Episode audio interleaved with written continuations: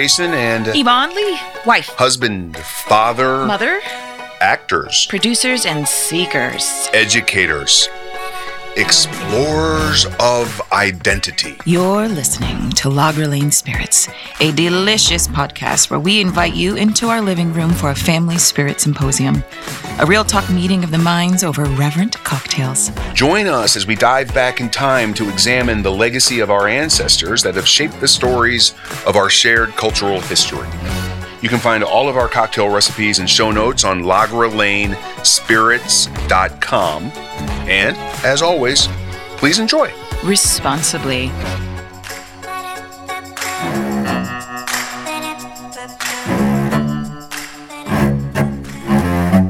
Camouflage is a game we all like to play, but our secrets are as surely revealed by what we want to seem to be as by what we want to conceal. Russell Lyons, editor and arbiter of taste, Harper's Magazine. Il n'est pas nécessaire d'enterrer la vérité. Il suffit simplement de le retarder jusqu'à personne ne s'en soucie. Napoleon Bonaparte. Say what? Ooh la la. What'd you call me? Why are you talking? Why are you talking about me? Why are you talking about me? In in, in France, in French. You mean in What's France? In, in France. You're speaking French. Why? Because. Parce que je, aujourd'hui, we are drinking the French seventy-five cocktail, n'est pas? Da. And I have been watching Inventing Anna on Netflix, and I'm mesmerized by accents and becoming something I am not. You are mesmerized by passing. Uh, mais oui. Mm, mm. While I shake up this cocktail, why don't you translate what Napoleon said?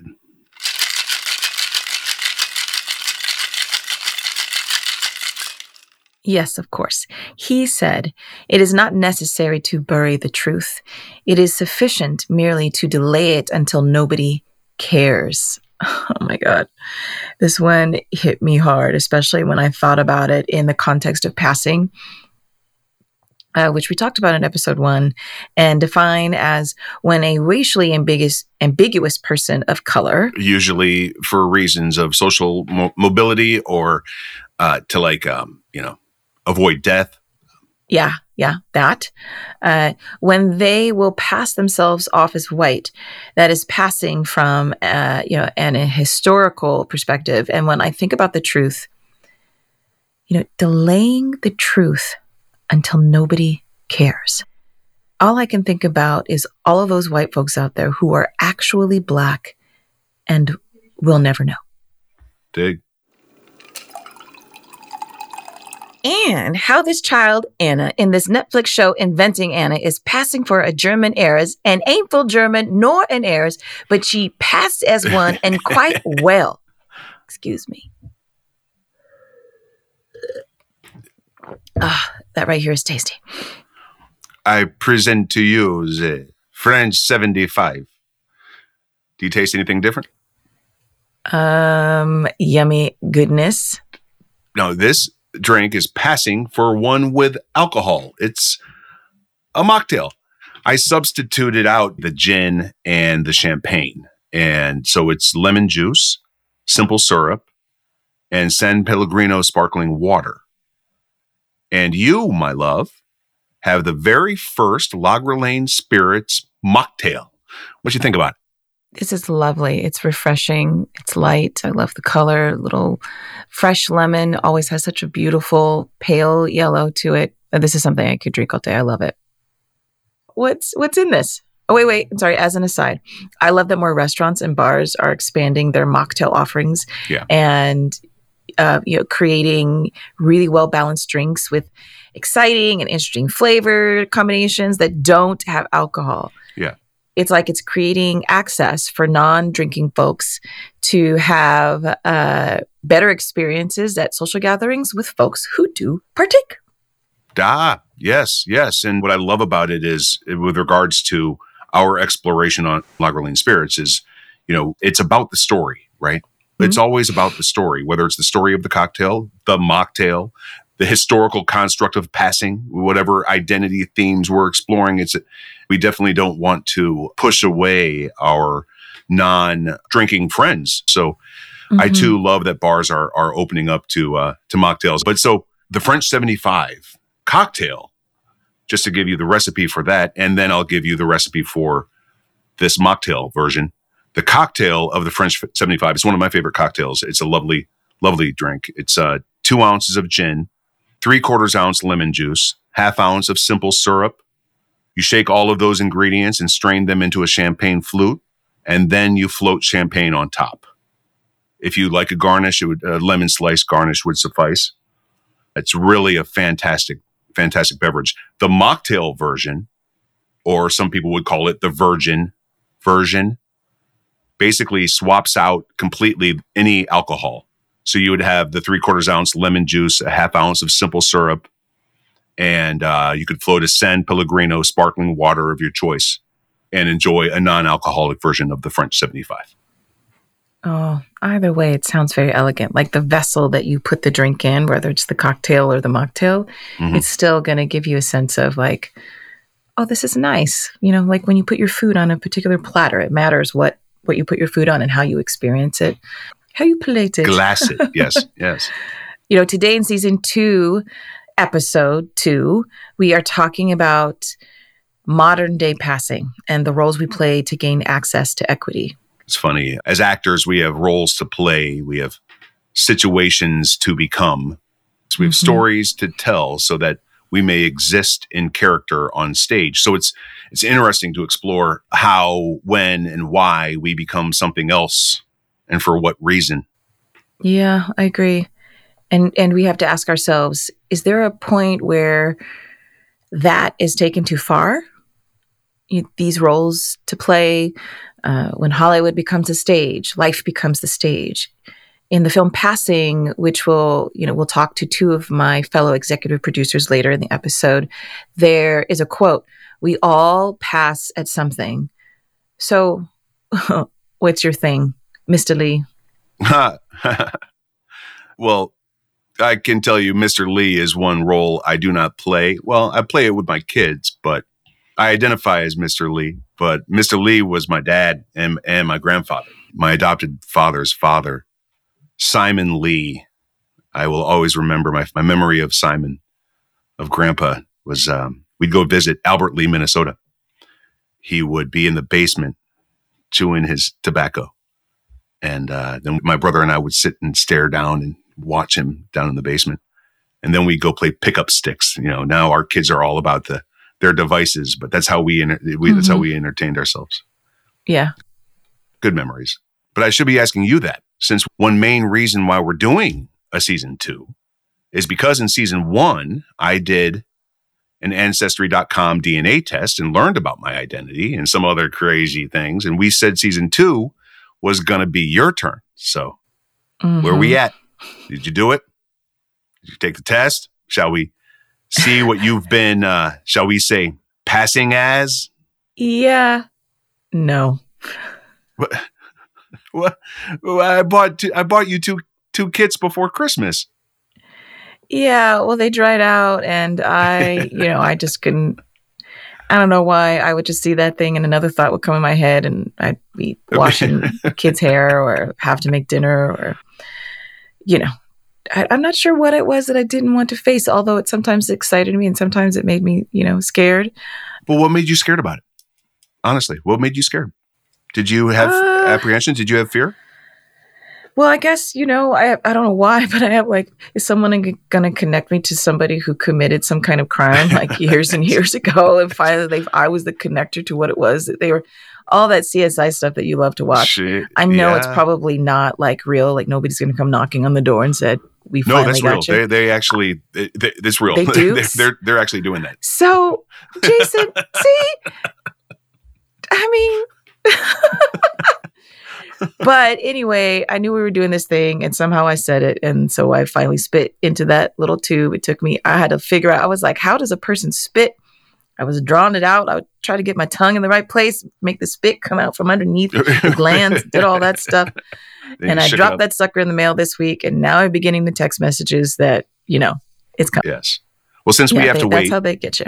Mm-hmm. Since we have to wait for uh, your results to come back, and and, and all, jo- all jokes and all kidding aside, you know, there's privacy concerns and there's all sorts of valid concerns that people have about spitting in a vial and sending it off to a website to to add your D N A to the, the, some some master plan. But for me, my exploration of it all has always been from the story perspective. It's a little bit different than you, my love, because I didn't know my biological parents until I was an adult. Mm-hmm. So I went searching for that story with the love of my adopted family behind me, but I went searching for the unknown. Uh, you can go to your mom, right? And, and, and ask her some questions. But I still feel it's, it's everyone's, I'll go so far to say birthright to know f- from who, who we come from. So I'm, I'm proud of you for doing that and w- waylaying any fears that you might have had and and, and doing it, because we've been talking about this for a couple of years now. So I just wanted to say done. Good stuff. We did I'm, it I'm glad, and it's going to be revealed with everybody. Yeah. So I promised I shipped it out. You promised you did send it out? Yes, I promise. Cross my heart, and I hope to be a Filipino and Black baby. okay. Okay. Because, you know, I... I could help you out there. You know, there are there are thirty-seven different ways to spit in a vial. It's an art. Mm-hmm. It is an art.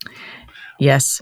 But okay, since we can't do your big reveal just yet, I have a story that's relevant to this conversation of modern passing and is directly tied to my own crazy D N A trail. Oh, please.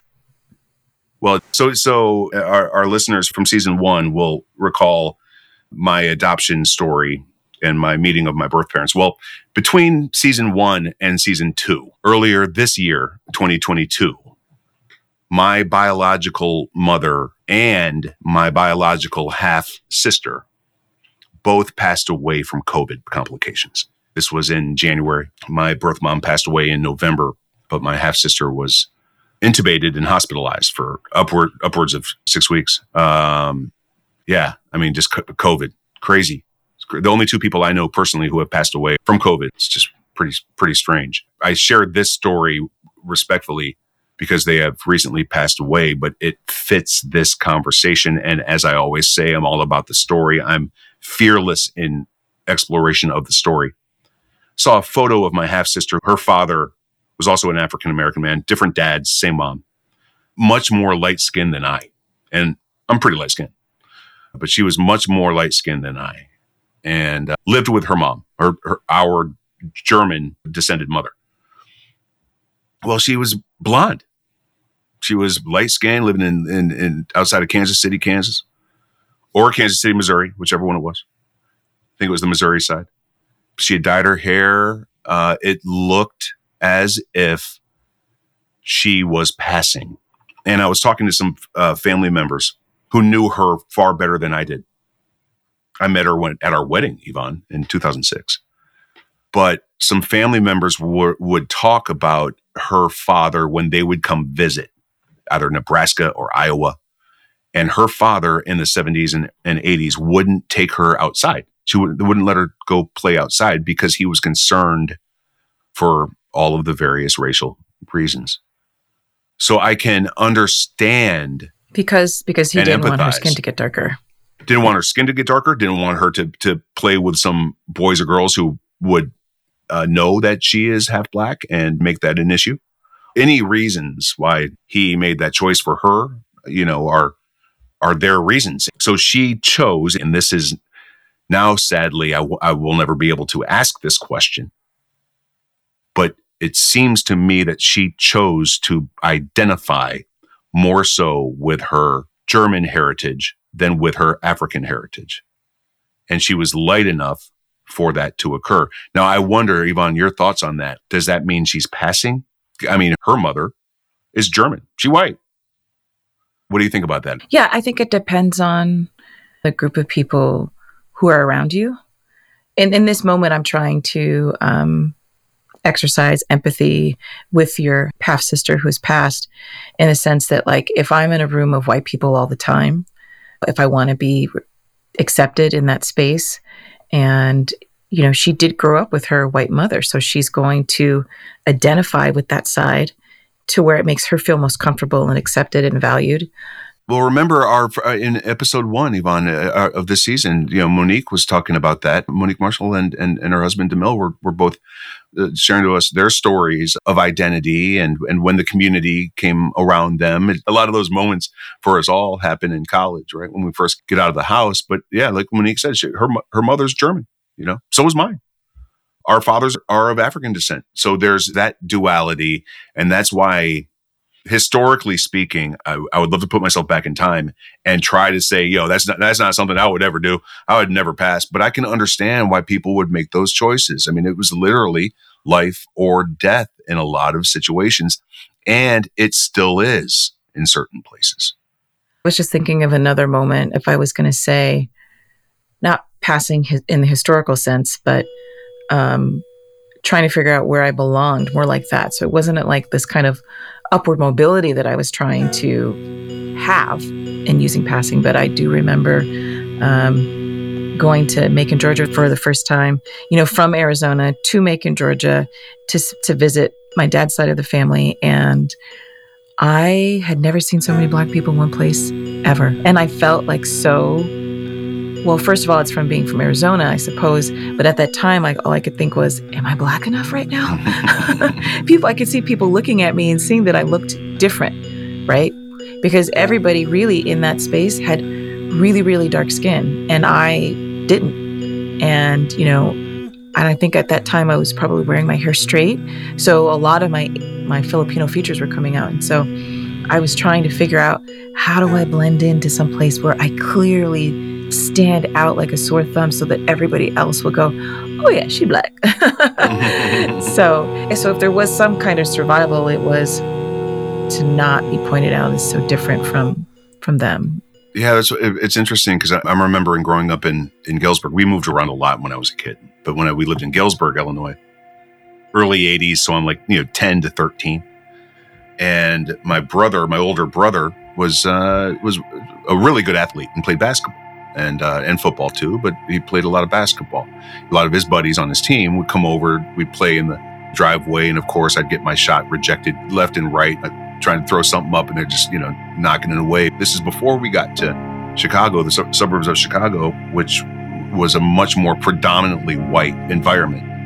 But, I mean, to, to use the various racial tropes of the time, I mean, we were breaking out the cardboard, Uh, with the jam box, the beat box, we were mm-hmm. breakdancing. I remember we were, that. We were doing we were doing all of that back in Galesburg in the early eighties, and that was my kind of first time understanding, uh, looking outside of my family, my immediate family that was raising me, and seeing the community.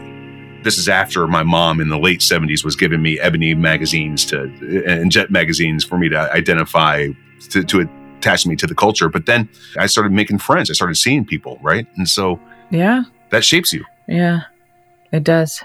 Yeah, it makes me think of like when it when it comes to like your passing, right? So what does passing gain us today? Like what kind of access does it open up? What kind of sacrifices have to be made in the process, you know? And what you're saying, Jason, what you gain by not having to pass is your whole self, right? Yeah. You get to bring in that other part of you that you didn't have before, you know? And if I, what cost me in that moment in Macon was, was that I, I didn't let other people know that I was Filipino, right? Like I'm just Black, I'm not Filipino.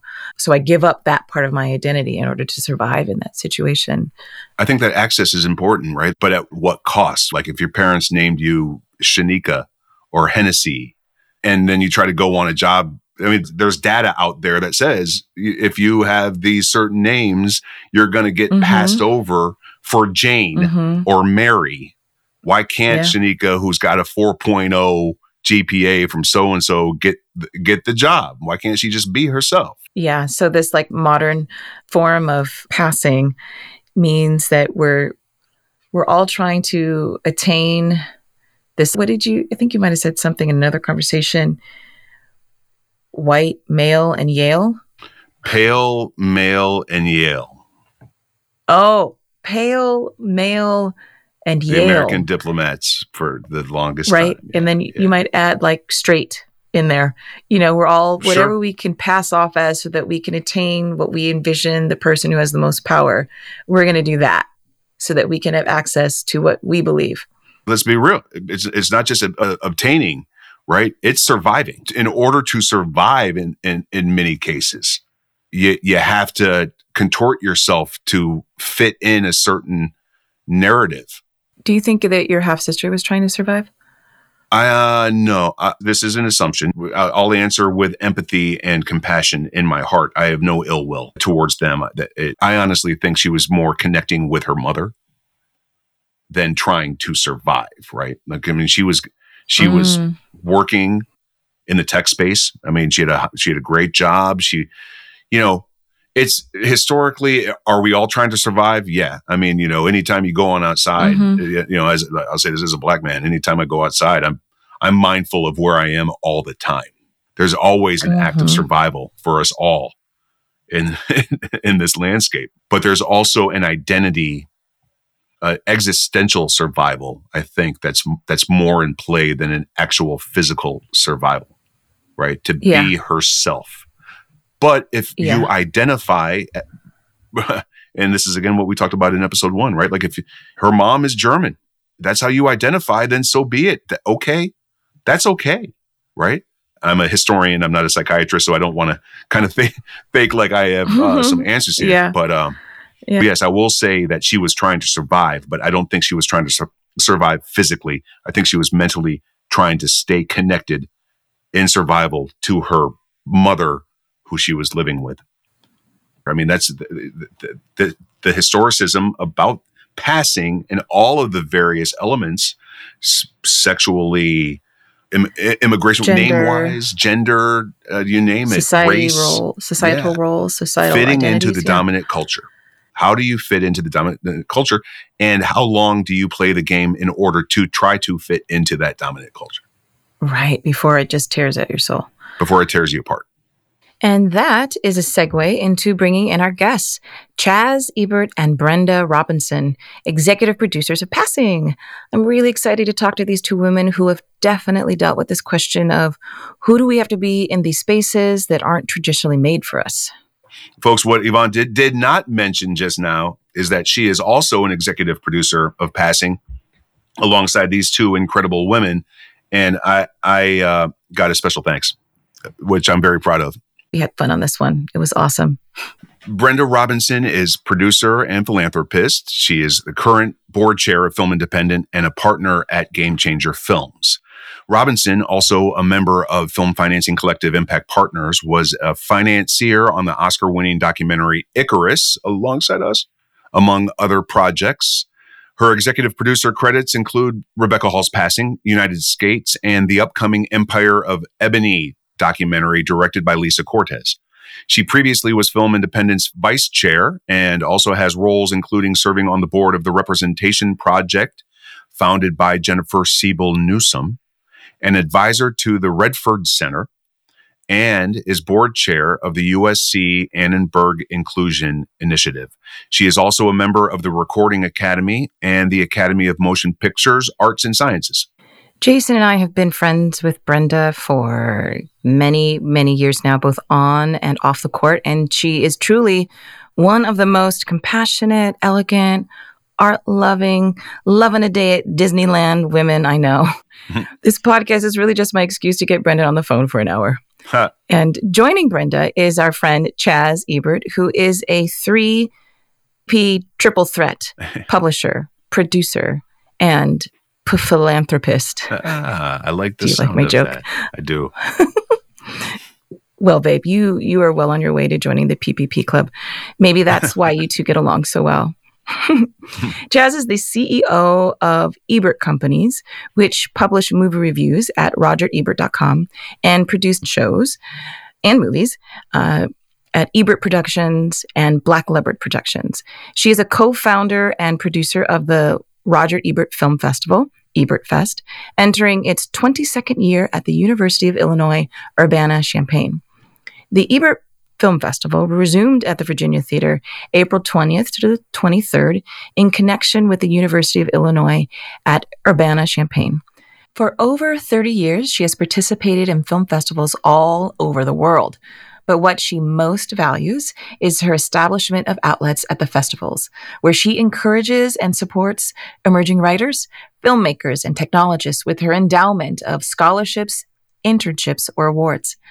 Along with her late husband, Roger, she is the subject of the award-winning documentary Life Itself, directed by Steve James and based on the New York Times best-selling memoir of Roger Ebert.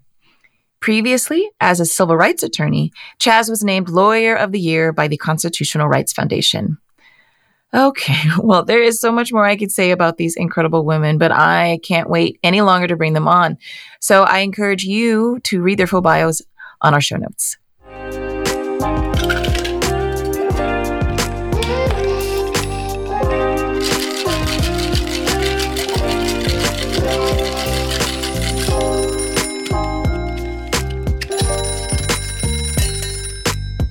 Hello, my friends. Hello. Hello, hello. Hello. Hi, Brenda. Brenda and Chaz, thanks so much for being here with us. Thank you for inviting us. Yeah.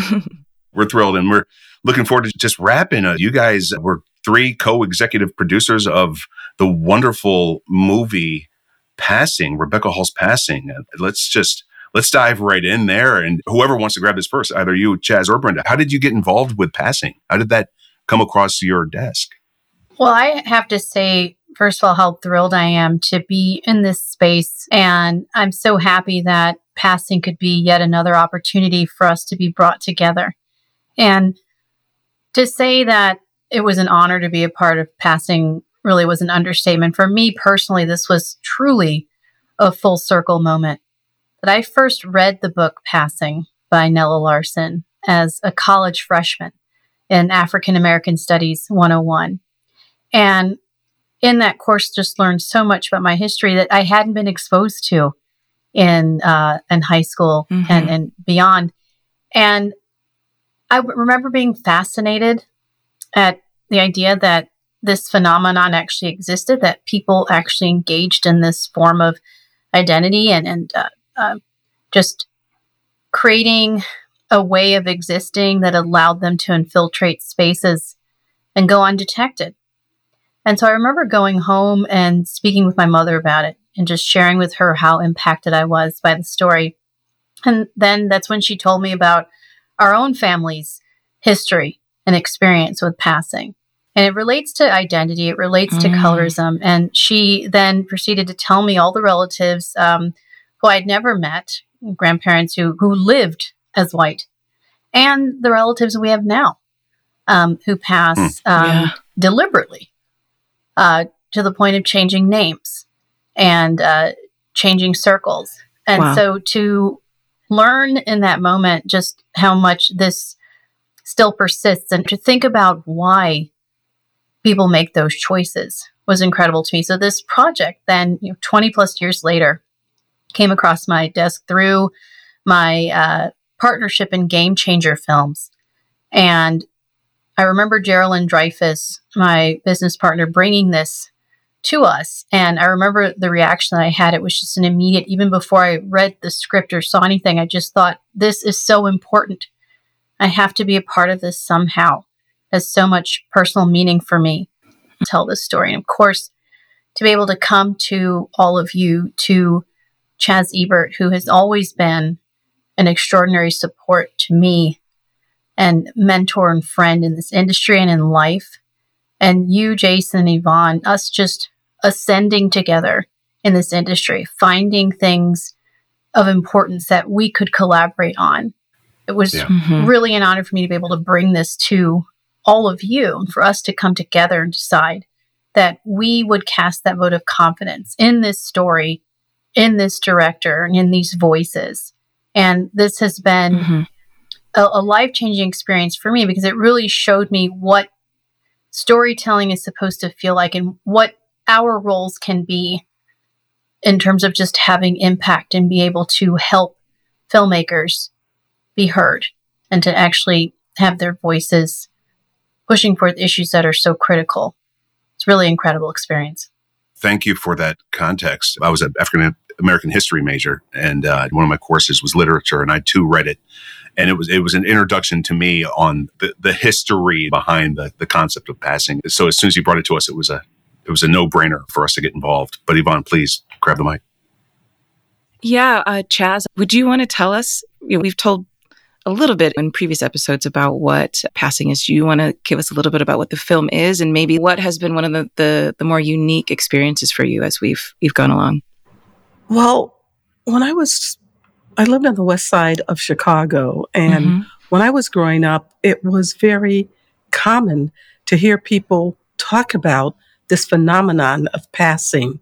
Someone who was born Black, uh, African American, and who lived secretly as white or sometimes South American mm-hmm. or Italian, um, because it was easier for them to get jobs, maybe to marry someone in a higher income bracket. Uh, in the old days, and I'm talking old days before voting was a right that we all had, someone who wanted to vote maybe mm-hmm. had to be white, someone mm-hmm. who wanted to own property, someone who wanted to be admitted to institutions of higher education. There were very, very many reasons that people wanted to, would, would, would choose to pass as a different race and show up as a, you know, change their identity in order to be, be part of society. And so we would hear many stories. And I know I had cousins who lived in Detroit who, when we, when they visited us, we were, you know, confused. Like, why, why were our cousins white and we were Black? Mm. Well, they were Black, but some of them chose to live as white. Some chose to live as Black, but we loved, they, we all loved each other mm-hmm. in our mm-hmm. family. And, uh, you know, I, I wrote a, an essay for the film called The Freedom to Pass. Mm. And I talked about these, when I was in my neighborhood, there were two ladies. I lived in a Black neighborhood on the west side of Chicago, and there were two ladies that we called them the two white ladies who lived down the block. But we didn't understand why they were living there. They lived very happily, you know, with all the neighbors, with everyone. Everyone got along. But every now and then, this limousine would pull up, and one of the na- and, and the ladies, th- their names were significant. The, the mother's name was Adele. She was, I thought she was about maybe perhaps ninety-ish or so. And her daughter was named Miss Roebuck, like Sears Roebuck mm. and Company. Mm. And so we didn't understand the connection. Was Roebuck a descendant of the Roebuck who founded Sears Roebuck? And if so, why didn't we know he was Black? Or why didn't we know right. if he was Black? Or it, it was just very confusing to us. So wow. when Brenda gave us an opportunity to become involved in this project, it was something that, of course, we were interested in. And my only question is, why was Rebecca Hall, who I knew from Vicky Cristina Barcelona mm-hmm, and a lot of mm-hmm. other, why was this white English actress mm-hmm. going to direct a movie about passing? What did she know about it? So one of the things I wanted to do first was investigate why she wanted to do it and how she was going to approach it, because I, I didn't want it to be, you know, maybe, remember the movies when we were growing up, like Pinky and Imitation of Life? Uh-huh. Mm-hmm. And sometimes they would have someone white who was portraying a Black actress. I didn't want it to be that. I wanted to, to be more authentic. And in yeah. talking to Rebecca and finding out her that her mother was the acclaimed opera singer Maria Ewing, and Maria Ewing's father had, or father or grandfather, father, I guess, mm. had passed as white. I, I, I, I understood her interest in the story, and I knew that she was very serious about telling it in a very authentic way. And yeah. I always trust Brenda when she brings me a project, too. And um, yes. I heard that you two were involved, and I love working with you guys as a team. So that right. also, that part of it was a no-brainer. Yeah, yeah. I, I will say, like, how I, I was, I, I think that part of the story that you just talked about, you know, like, why would she be the person um, to tell this story? And then I remember thinking when I saw Vicky Cristina Barcelona, I was looking at her like, hmm, There's something, there's something I recognize, but I did not, you, you, I, I couldn't put a finger on it. So when I heard the story, it actually made complete sense to me because I got that feeling. Mm-hmm. So, but I love like the intermingling of how we see our histories and cultures um, meld together. So yes. to have someone that maybe uh, outwardly appears white, to be able to show how all of our histories come together from a very personal point of view, I think it just gives us, it gives us a reason to come together instead of being apart, you know? I too share the thought, uh, whatever Brenda says goes. We love partnering with you, Chaz. We love partnering with you, Brenda. I love, I'm just going to say this here on the podcast, I loved Lagralane's presence as executive producers with you two. And I got out of the way because I loved the idea of presenting Black female faces in the seat that can help make movies get made too. So tip mm-hmm. cap to you three mm. for producing, executive producing, helping Nina and, and Rebecca sh- shepherd it along from that lens. It's important. I just have to say how grateful I am that I have the three of you to navigate this industry with. And I think about finding yeah. good partners to help push things forward that are important to me. And mm-hmm. that vote of confidence is something that really continues to drive me forward in wanting to help other people. It's nice to have that level of support. It's very meaningful for me.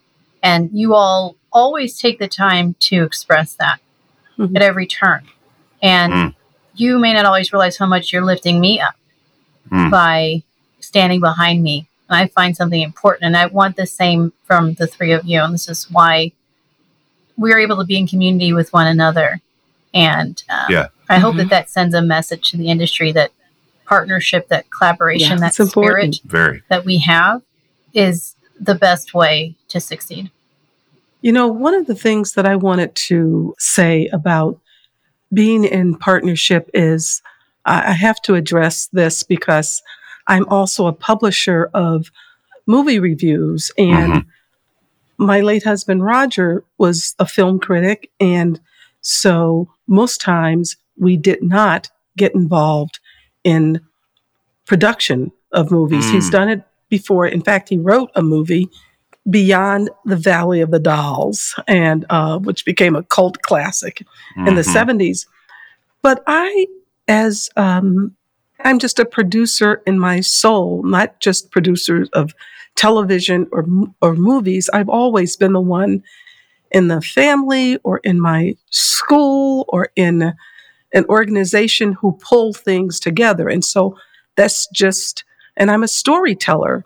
And mm-hmm. I like to tell stories, you know, what, what we call the f- forgotten people, the forgotten heroes or forgotten stories that history hasn't told. And I feel that that's part of my mission because mm-hmm. I want to do things that encourage empathy in others and encourage, you know, kindness and compassion and forgiveness. And to me, movies are a way, one of the ways to do that. And so I, I, I do separate out my publishing from my, there's a way that we do it. We put a firewall between my publishing and my producing. But um, I just had to, to mention that because you are going to see me producing a lot more movies. So. Yes, oh, I mean, we can't yay. can't wait, but yay. And and that's, a, that's an interesting, what could be a conflict of interest. You, I, I respect what you're saying, Chaz, about setting that firewall in between. The industry's all the better for that.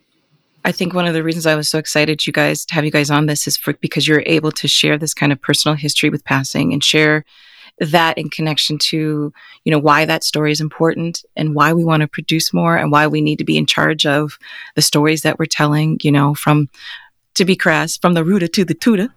That's what we need to do. May I have to say one thing before we yes, yes. move away from that. Mm-hmm. I just have to mention the amazing acting jobs that Uh, Ruth Negga and oh, Tessa Thompson, truly, truly. And, divine. and the amazing directing that Rebecca Hall mm-hmm. did in her directorial debut for that film. And and actually Andre Holland. The entire cast. So good. The entire cast. They don't get they don't get mentioned enough. So I just had to mention them and give them their props. Absolutely. I'm tipping cap to editors. I'm tipping cap to that entire movie, that the whole process of the creation of that film, the performances, the editing, everything was just spot on. Edward Grau, the cinematographer, yeah, I was gonna say, just won a Spirit absolutely. Award. Everyone yes. who said, why are you filming it in black and white and trying to tell Rebecca yes. to do it a different way? And then and mm-hmm. this ends up happening, you know, uh, being acknowledged for it. Yeah, absolutely. Absolutely. There was a lot of love on the set. I remember a lot of love on the set. Yeah. Yeah. This is going to get us to our confessional, and and I believe uh, Yvonne's going to ask the question. Okay, so, uh, Ooh, our Brenda big and question. Chaz, are you ready for your confessional? Our big question surrounds the theme of passing, as we've been speaking about, and your question is: what more needs to be done so that people of color can show up authentically and not have to pass for anything? I think it starts with a greater acceptance of our stories and, and normalizing that. You know, we as as people of color are often finding ourselves having to adjust to a setting or a circumstance or an environment. And, and I've always wondered, where does that come from? Why why is that something that has become normalized? And so we tell stories to humanize, and it is a way to allow other cultures to access each other. To the extent we can continue elevating these voices and the artistic choices that they're making, this is where those doors will be kicked open. And that's what we're trying to do with our work in this space, is making sure that um, there are obviously more seats, but that we begin to accept these things as a given, that no one feels that they have to wear these masks. We don't have to hide or adjust our own identities, that are all accepted as um, as something that is a normal part of just the, the, the human fabric. So I, back in the nineteen seventies, I think, I was... Uh, an attorney. I was a litigator, and I worked for the Equal Employment Opportunity Commission doing employment discrimination litigation, representing people who were discriminated against because of their race or their age or their, uh, even back then, gender or religion.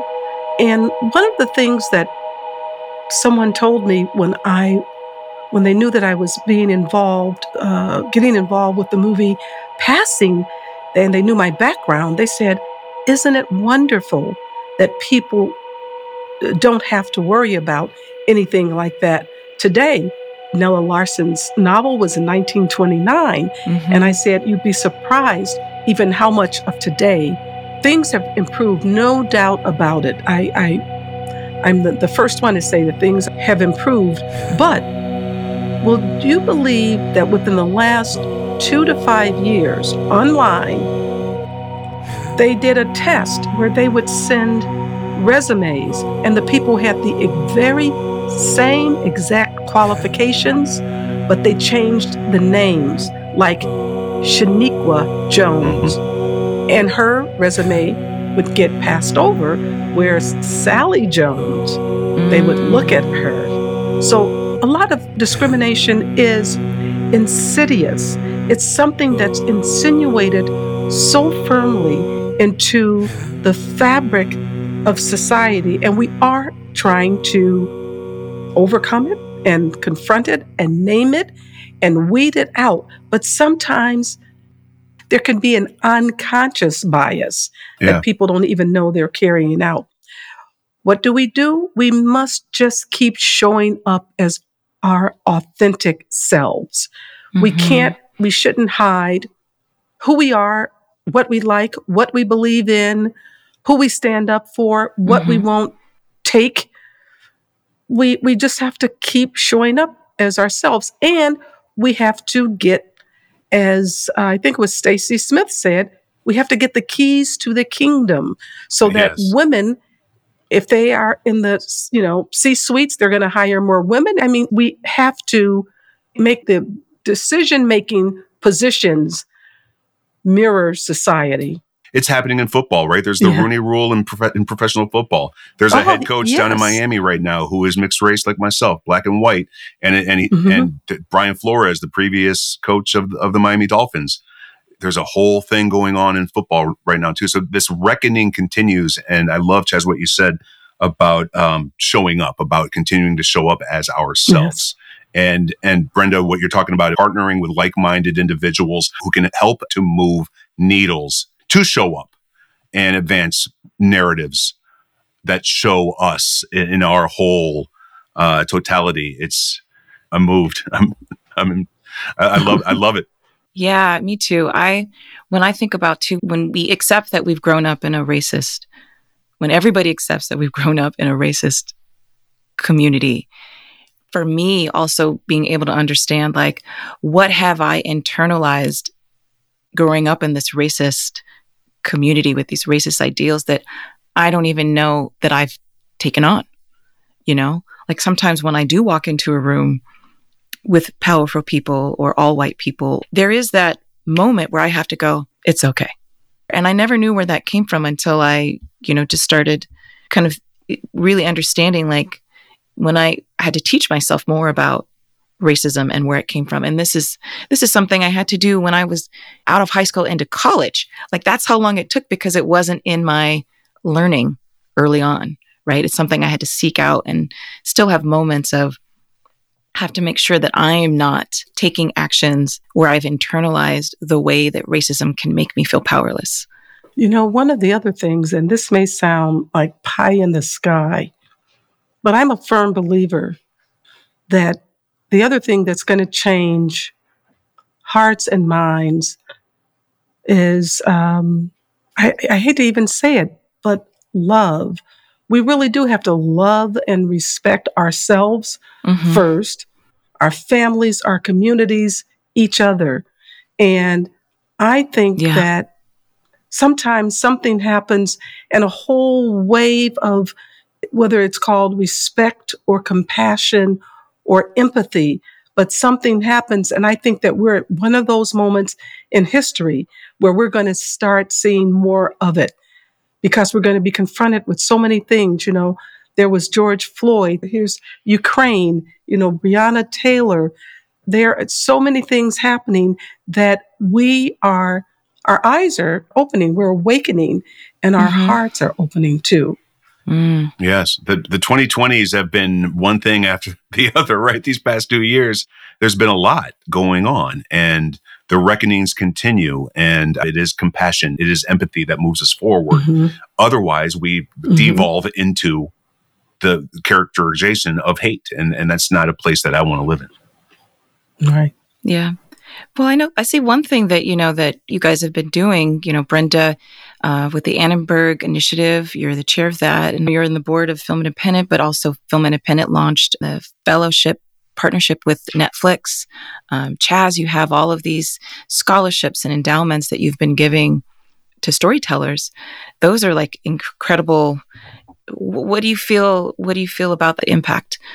One of the films that I was an executive producer on is called A Most Beautiful Thing, and it's about the first African-American rowing team in the United States. Uh, and they're, they were pursuing going to the Olympics. And I, I don't want to tell too much in case someone watches yeah. it. They were, it was a, a team from a, a school on the west side of Chicago. And the thing about the film is not whether they made it to the Olympics or not, but what happened to those young men who, when they when they became started doing teamwork, not one of them, I mean, they ended up opening their own businesses. They ended up reaching back and bringing along some, and, and these were former gang members. I have to mention that. Mm-hmm. They ended up bringing along other young people in their neighborhood who wanted to do good. They were determined to interrupt the cycle of generational trauma. Mm. And that's something that I just think is really important. And so I try to support films that have some sort of redeeming social value. Now, mm-hmm. I'm also one day going to, you know, probably support a film that will make some money, but right now, right yes. now, this is what I like doing. Yeah. Yeah. Yeah. I, I love that, because the impact of that film, when we talk about what can be done so that people of color can show up authentically, I mean, it feels so simplistic to say that, but that's like the, the core truth. That's one of the things that we do, is we show young people what they are capable of, instead of saying, this is the only thing you can be, you know? So I cannot wait to see that movie. And you know, another thing about that film that was so important, uh, Mary Mazzeo was the, was the director, but she went to Congress and testified about, uh, she got Congressman Danny Davis from, I think he was from the seventh District in in um, in, in uh, Chicago. Uh, she got him to ha- hold hearings on whether violence is a disease. And to and and um, I know there's a, a A woman in, in New York named Erica Ford. She's the head of something called Life Camp. And she, their motto is peace is a lifestyle. And so she she's a violence interrupter. And I just admire the people who go out and put themselves on the front line yes. day after day to try to make things better. Yeah. Mm-hmm. Brenda, what? Brenda probably has a million things coming up. I wanted to close with us just talking about something that all of us are thinking about in this moment. And it really relates to just presenting another example of how you can have impact by presenting a narrative about a community. And that project is The Empire of Ebony. Mm. Ah, yes. Yes. Which all four of us are executive yes. producers. And oh, what I love about again? that I project, yes, the four of us, and, and there's real, there's real representation Yes. on this project. Yeah. And there's representation at the directing level, at the producing level, and at the investment level. Yeah. And that's what you want. That that is authenticity on a story. And yes. so we're so proud to once again be supporters of a project that helps create an opportunity to present a, a celebratory narrative of the Black community. There are many different aspects to being Black. Yes. As we see in our discussions about identity. Yes. And all of these stories deserve their time. So this is once again a story, ironically, we all have a strong connection to Chicago in some way or another. We've all spent time there and, and sort of discovered our passion for the arts there. Chaz and I through film, and, and Jason and Yvonne through theater. Mm-hmm. And Brenda, we both are on the board of the Lyric Opera. Yes, that's oh, right. Another yay. thing we have in common. And so we we believe in supporting um, strong Chicago institutions. Um, yes. Chaz has been a longtime supporter of places like the, the Steppenwolf Theater and, and um, Chicago Symphony Orchestra, the Art Institute. I'm on the board of Steppenwolf. Jason and Yvonne have acted with ensemble members from Steppenwolf. So we have so many through lines um, and things in common. And what I love about this story is that it it... really reflects seventy plus years of African-American history and culture. And Chicago very much is a character in this story, but all of us are characters as well.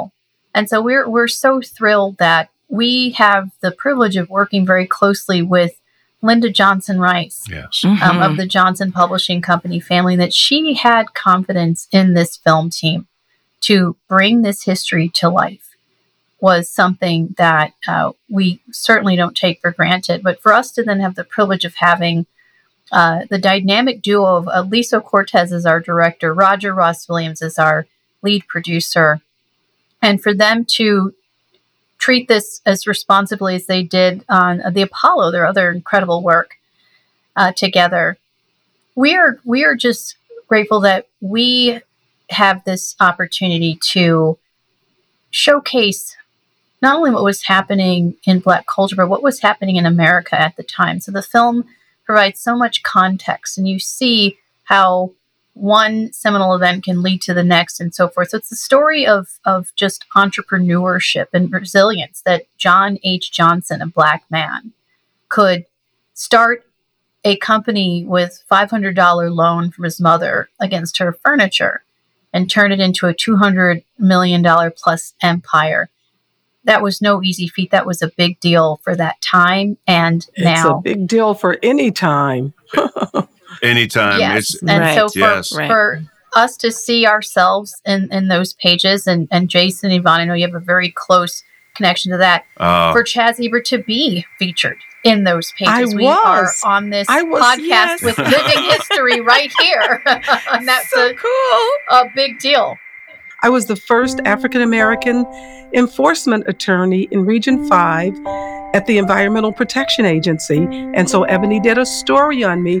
And I wow. remember wow. the head of the department was so proud that he took the Ebony issue and he paraded it all through the office so everybody could see. Yeah. That's incredible. That my, that, my story incredible. My story isn't as impressive. I, I, I remember to this day, my white mama handed me an, a copy of Ebony, and that was her her way and her attempt to connect with me and to connect me to my heritage. Mm. And I will, I we lost her in oh two, but I will always love and thank her for that attempt. Now, that attempt led me to uh, read a lot of ads, advertising Brill Cream. So that was how I, would, I was able to figure out my, my afro back in back in the day. But I, I meaningfully, jokes aside, connected deeply with my mom through, literally, through Ebony magazine. Yeah, I, I think that that was where I saw like my first connection of Black beauty. You know, I lived in Arizona, so it was, you know, it was me, my Black father, my Filipino mama, a couple of Black families on down the street. There wasn't enough for me to consume on television or in other ways. And so to see like these beautiful people on the cover, on the pages, but I was just like, wow, look how beautiful we can be. That, that, that was the part that I remember. I was not left out of the narrative because of these magazines. So I'm, I'm so happy to be a part of it. You know, last episode, we talked about like, how do you get into the room? And one of the things that we all talked about was, you know, we all knew that when we were saying getting into the room, we knew that the room was white, right?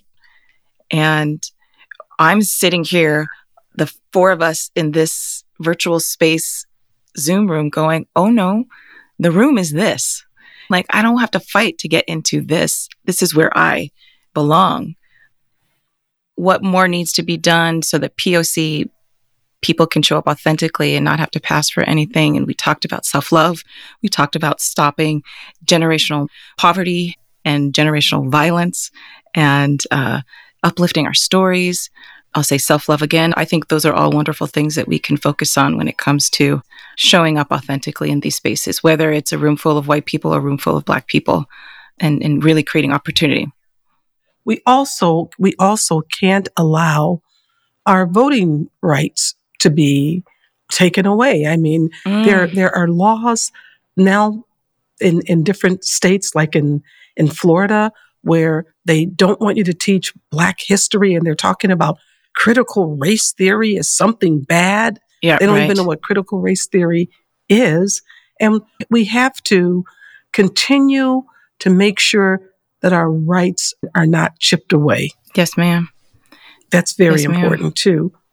And, and, you know, we have to be in the financial world. Yeah. I, well, I'd like to thank you guys all for being here with us. Thank you both for your time. Thank you for your wonderful talents and gifts that you're giving to the industry. And personally, Yvonne and I love you guys very much, and we, we value our friendship with you and look forward to further conversations. Well, thank you so much for inviting us. Absolutely.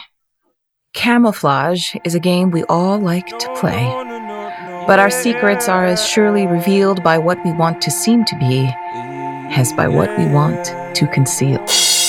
Oui, oui. Thank you for listening, and please drink responsibly. responsibly.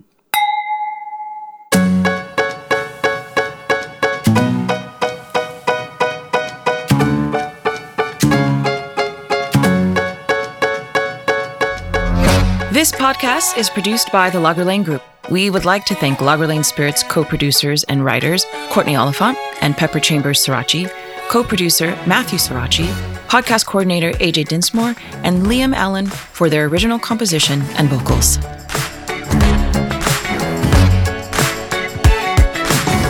We'd also like to thank Podcast Haven and our guests, Brenda Robinson and Chaz Ebert. Remember to grab our mocktail French seventy-five recipe and show notes by going to Lagralane Spirits dot com.